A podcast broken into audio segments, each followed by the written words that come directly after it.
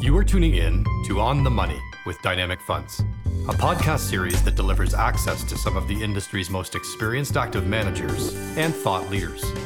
We're sitting down to ask them the pertinent questions to find out their insights on the market environment and navigating the investment landscape. Welcome to another edition of On the Money. I'm your host, Mark Brisley. If you Google the word infrastructure or infrastructure investing, a universe of topics will unfold, all opportunistic and speaking to massive investments being made all over the world. Governments, pension funds, investment managers, all recognizing the opportunity to invest in a sector that is the backbone of a society and essential to economic growth and prosperity. When we think about investing in infrastructure, we're thinking about several engines that drive the sector. And these can include areas like roads and railways, airports, mass transport, and logistics infrastructure, just to name a few. Not to be left out of the conversation is the increased attention on renewables and their importance in climate change action. Talking about things like renewable power, which can include power generation, transmission and storage, and electrification. We also think about the fact that for many investors, income needs are as critical as ever. But high inflation, rising rates, and the thirst for yield can create challenges for investors who are seeking income from their investments. This is where alternative income generating solutions like infrastructure can play a role for differentiating from traditional income solutions. I'm joined today by portfolio manager Frank Latshaw, who manages over $2 billion in infrastructure assets for investors across Canada here at Dynamic Funds. Frank, it's a pleasure to have you with us, and I'm going to jump right into the first question, which is what infrastructure are you investing in today that you really like? You know, the first one is related to climate change and the energy transition. This theme is fairly well understood at this point, I believe, but it's still very much in early innings. In infrastructure, the energy transition will require significant investment in new renewable power generation, as well as expansion of the transmission grid to connect new renewable projects. You know, renewable power facilitates the transition away from coal-fired power production, which even still today remains a significant proportion of the uh, global generation mix. You know, we're also seeing a growing trend amongst large corporate entities like Amazon and Google, BASF, and Comcast, for example, that are signing corporate power purchase uh, agreements at very good prices. As you know, these companies receive renewable energy certificates for doing so, which helps them in turn validate their claims of reducing emissions, as that's becoming increasingly important uh, for shareholders around the world. The magnitude of infrastructure investment required to facilitate the energy transition is measured in the multiple of trillions over the next 10 to 15 years. And you know, this has been a compelling theme for quite some time. We've talked about it in the past, but it has recently become amplified by the Russian invasion of the Ukraine as the EU now, I think, has no choice but to wean itself off of Russian natural gas supply, and shareholder preferences continue to exert pressure on oil and gas companies to limit their production, I think a very real immediate threat to energy security has emerged. You know, this points to a more accelerated build out of renewables, you know, with the high power prices at the moment offering very attractive returns. You know, there are, of course, practical constraints to seizing this opportunity given how slow supply chains are and how scarce you know, certain industrial metals and rare earths are at present, but this situation should improve with time. The slowdown in industrial production and capital investment in China is also helping alleviate some pressure near term on you know raw material pricing and availability, but that's sort of a temporary uh, reprieve. We have seen a, a challenging operating environment for the renewable power companies being well managed as higher power prices and good supply chain management has offset or, or mitigated a lot of the concerns around project returns and delays. Now, this paints a very positive outlook for renewable power and infrastructure. The electrification of transportation, industrial production, and heavy industry, I think, will also require significant investment and modernization of the electricity transmission and distribution grids globally. You know, the regulated electric utilities will be the primary benefactors of this requirement, where you know they can invest at good regulated returns and grow high single digits for many years. I'll note that the electricity transmission and distribution network is where the climate change theme intersects with the next theme, being aging infrastructure. This again is is not a new theme and it's going to be with us for, for quite some time. You know, while climate change investment needs construction of new infrastructure, assets like the existing transmission and distribution grid worldwide is quite old and you know is in dire need of an upgrade even before considering the extra modernization efforts required to handle what looks like a world that will be increasingly filled with intermittent renewable power and multi-directional flow of electricity. Water infrastructure is also a good example of old infrastructure that needs to be upgraded. You know once again it's the regulated utilities that will benefit from this theme primarily you know and they operate monopolies that enjoy supportive regulatory frameworks the final theme I'd mention is data consumption. This one, I think, like climate change, has been a theme for a number of years and is probably the most easily understood by the average person given how much uh, we all rely on data access and consumption. You know, the data infrastructure companies enjoyed a surge during the pandemic, at least the early stages, as data needs rose exponentially to handle remote working, you know, more e-commerce and connectivity between people forced to isolate uh, from each other physically. I'll also say as mobility normalizes, this boom will probably fade a bit, but the digitization of our society will continue and require much more infrastructure to facilitate the massive growth in data usage and storage required. And this is for connectivity between people for work purposes, between machines as we uh, automate our processes, between buildings, vehicles, appliances, you know, just about everything else. Um, so these are the primary themes that are, are going to be the key drivers of the global infrastructure fund that we manage. And I find the most interesting themes in infrastructure at the moment. I do want to stress, I mentioned energy security earlier. You know, should this become a more chronic issue, I think that would become a kind of a new separate theme within infrastructure that would require more investment in natural gas midstream and LNG infrastructure, for example. And we've already seen, you know, a boom in LNG investment plans as a result of the crisis we've seen emerging in Europe. So that's what I would say would be the major themes at the moment within infrastructure. You just mentioned an increase in return to normalcy in terms of people's mobility. I think we're starting to hear the term endemic in relation to where we are with COVID, signaling a much anticipated return to normalization. How will this impact if the world is actually returning to normal and pre pandemic type levels? How is this going to benefit infrastructure stocks? So I think we need to first understand what is meant by the term quote unquote normal and normalization. To me, normalization would mean a slowdown in economic growth to a level that's still expansionary, uh, tamer but higher than what we're used to inflation, functioning supply chains, even though they might look and feel a bit different as uh, deglobalization in some areas becomes more prominent. We're probably looking at, unfortunately, elevated commodity and power prices for a while, less economic contribution from fiscal and monetary policy, and unrestricted mobility of people, even if that you know mobility looks and feels different than what we were used to pre-pandemic.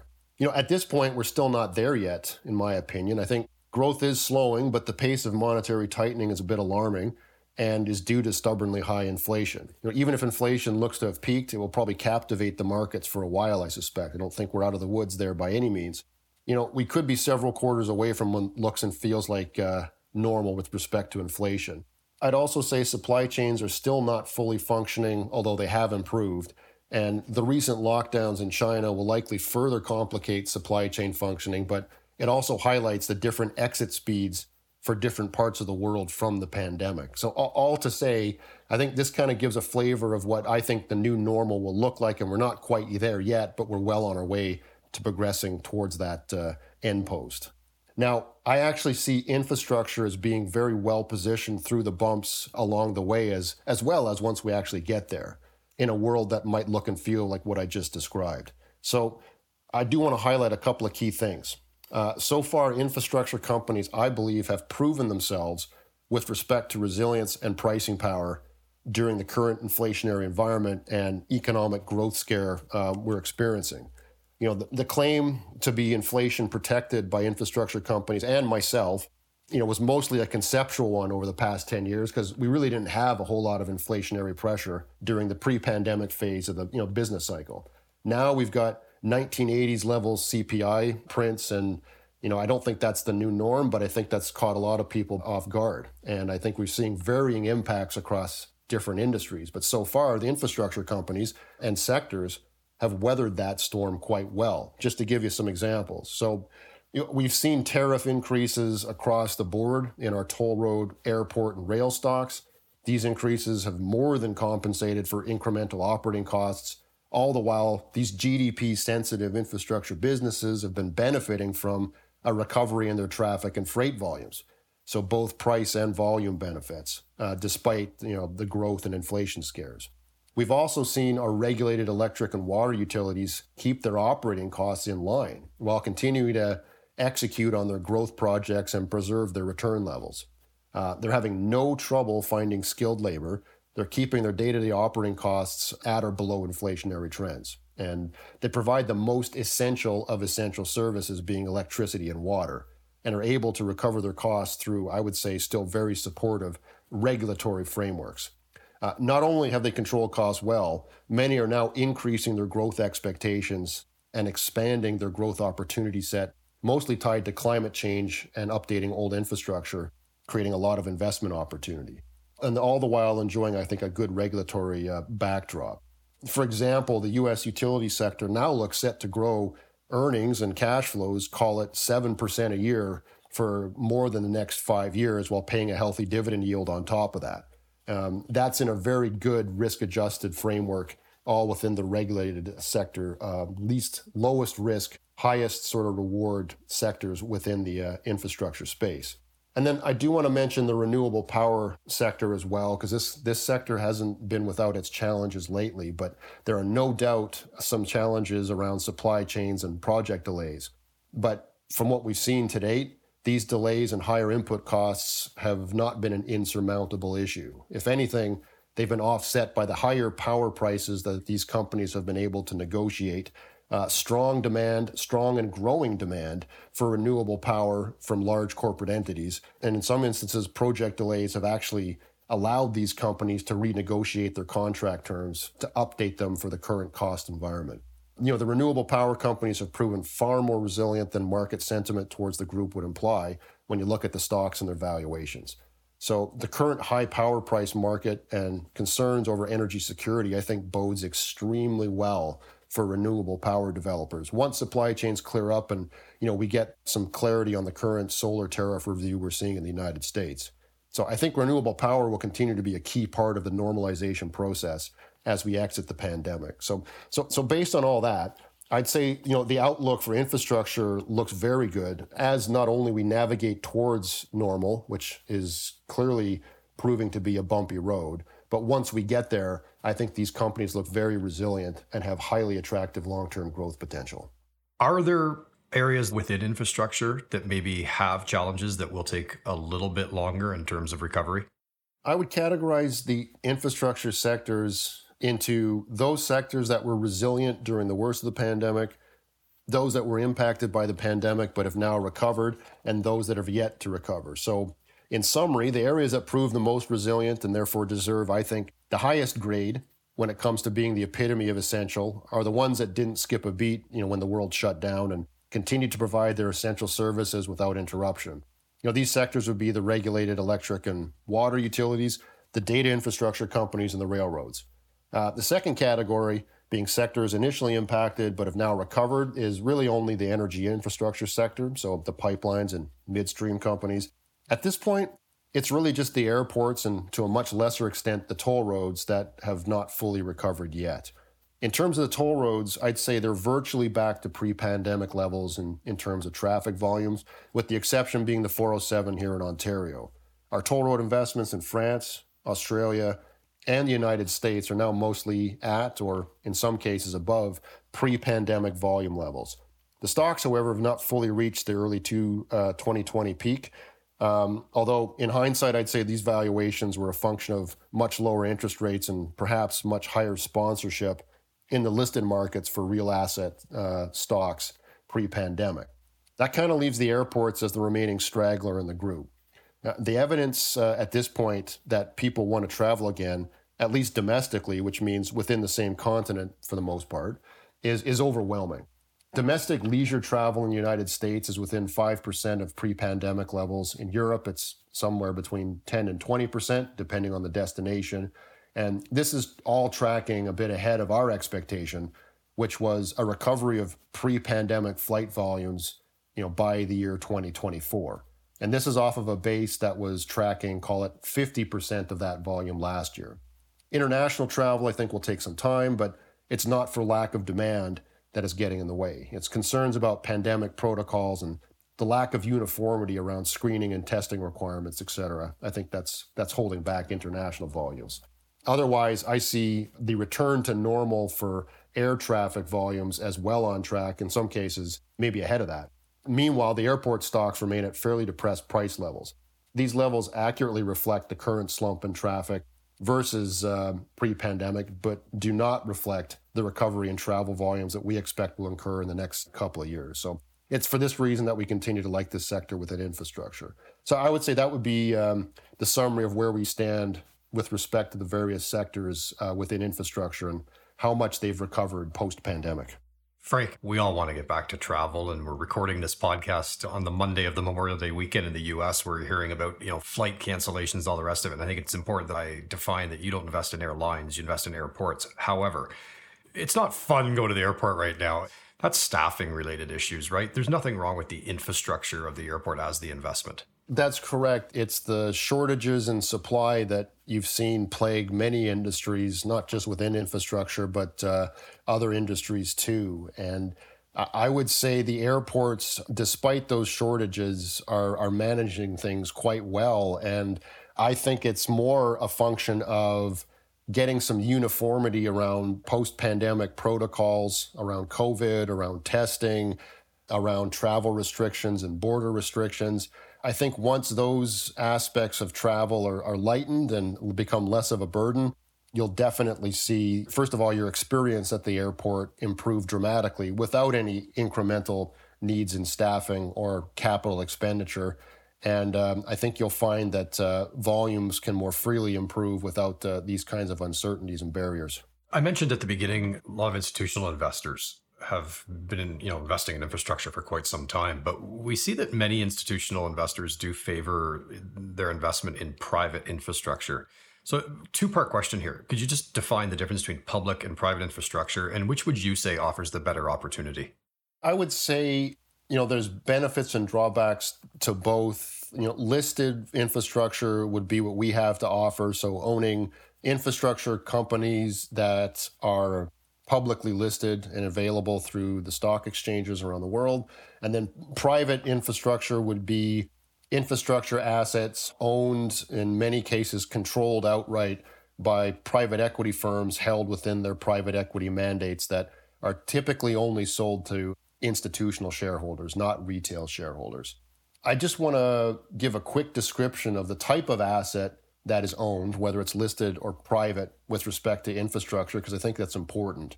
When I think of an infrastructure business, I think of a steady production of earnings, and from one month to the next, not much variation in the business fundamentals. You know, for example, you deliver the electricity and the water, and you get paid at the end of the month, and business gradually uh, grows with the economy or the population or you know with the size of the asset base as you replace old assets or, or and upgrade them or, or, or build new ones. There aren't many surprises. The business tends to be a monopoly.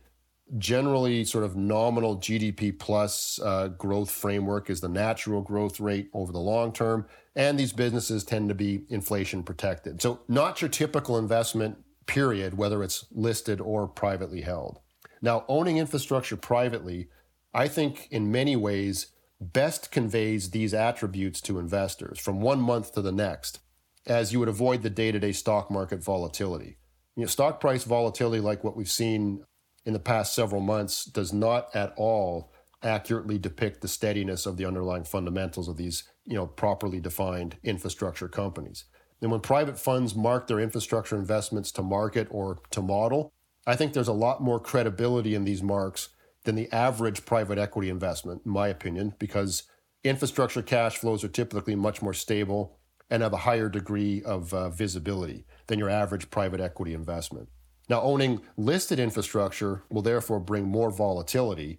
And you know, I would argue the price you see for the shares on any given day um, is not at all an accurate reflection of the company's fair market value. And most likely, not as accurate as a more thoughtful private fund mark to model valuation, at least in the short term.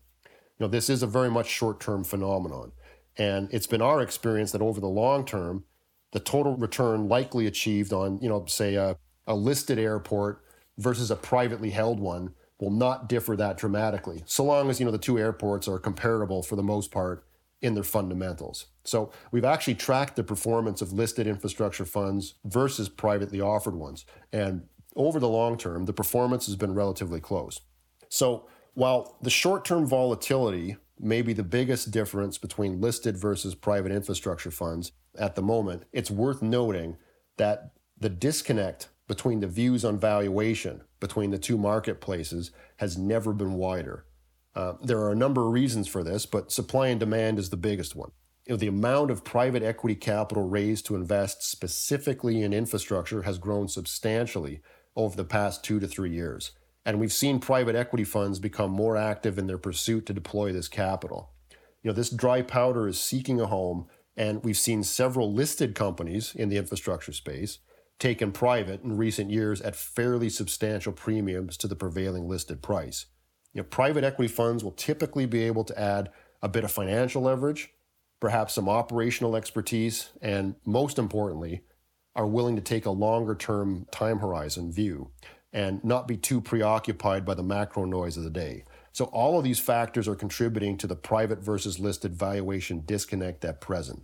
So, while avoiding market volatility and participating in the success uh, and investing acumen of the world's leading private equity investors probably sounds more appealing than owning listed funds, there is an advantage right now to owning listed simply because of the private market premiums being paid for them. Like, would you rather own the pile of cash paying up for listed infrastructure companies or the target companies being taken out at a premium? You know, so long as there are enough listed infrastructure offerings out there you know, to choose from for a listed infra PM like myself, then I think there's real value in owning the underpriced asset that is highly sought after by the smart money.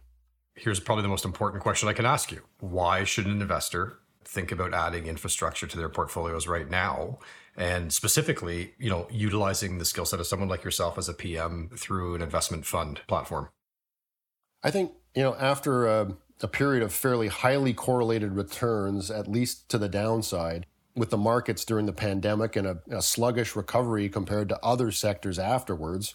Infrastructure is quietly adjusted back to being somewhat of a, a good portfolio diversifier. You know, in hindsight, the run up in valuations immediately prior to the pandemic as investors pursued alternative investments caused a bit of an overhang in the sector and crowding that resulted made infrastructure stocks a lot less defensive when they needed to be defensive, even though the fundamentals for those sectors proved out very well during the worst of the pandemic. So the stocks did one thing and the fundamentals did something different.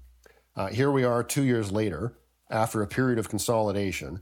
I see the stocks as being reset back to reasonable valuation levels. I also see lower correlation with stocks and bonds having returned, and investors have largely ignored the infrastructure space in pursuit of you know more immediate total return potential at various stages of the pandemic. You know, the crowding effect is no longer there, in my view, while the unique fundamental offering of steady earnings production and growth has not changed. I therefore see the argument for portfolio diversification and for using an infrastructure allocation as an actual defensive component to a portfolio as having merit once again. I think it's important to stress that infrastructure has largely passed two proof of concept tests during the pandemic. You know, earnings resilience during the pandemic is one illustration of proof of concept for the sector. You know, we had long claimed that fundamentals uh, in the infrastructure space were highly defensive, and for the most part, they were during the worst of the pandemic shutdowns. Another validation test of the sector is unfolding right now with respect to inflation protection. The atypically high inflation seen today is a challenge for most companies, you know, including infrastructure too. But so far, I haven't seen it erode margins or returns. You know, a, a combination of pricing power, high margins, and well managed operating costs is resulting in margin return preservation. At this point, the claim that infrastructure business models have pricing power is definitely proving to be true. Now, I'll note that you know a CPI at 8% reduces most investment REIT returns you know, to near nothing. It doesn't matter what the asset class is, but you know, I'd also say I don't think eight percent CPI is sustainable, and you know that number should uh, you know calm down a bit as as we move forward.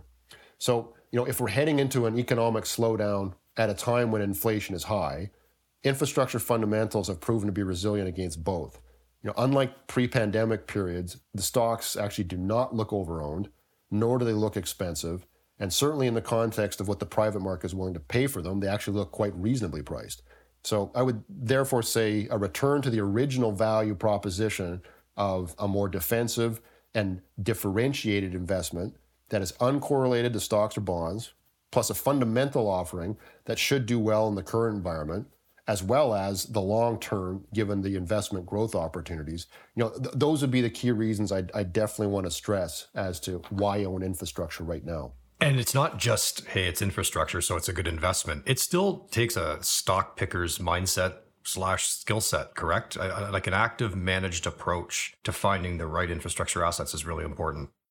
Yeah, we stand by our time and tested active process applied, uh, not just as a equity income team offering quality at a reasonable price, but also the infrastructure screening framework we've used for years that's worked quite well over the long term.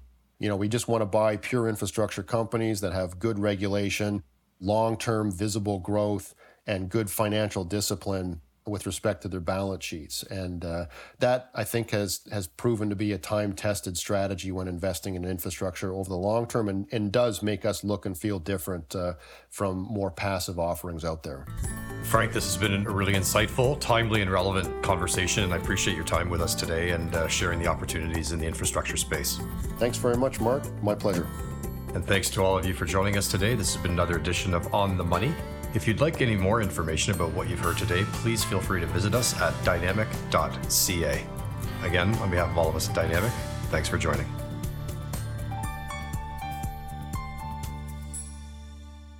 You've been listening to another edition of On the Money with Dynamic Funds. For more information on Dynamic and our complete fund lineup, contact your financial advisor or visit our website at dynamic.ca. This audio has been prepared by 1832 Asset Management LP and is provided for information purposes only. Views expressed regarding a particular investment, economy, industry, or market sector should not be considered an indication of trading intent of any of the mutual funds managed by 1832 Asset Management LP. These views are not to be relied upon as investment advice, nor should they be considered a recommendation to buy or sell. These views are subject to change at any time based upon markets and other conditions, and we disclaim any responsibility to update such views.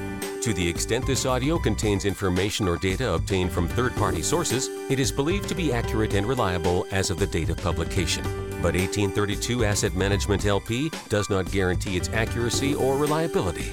Nothing in this document is or should be relied upon as a promise or representation as to the future. Commissions, trailing commissions, management fees, and expenses all may be associated with mutual fund investments. Please read the prospectus before investing.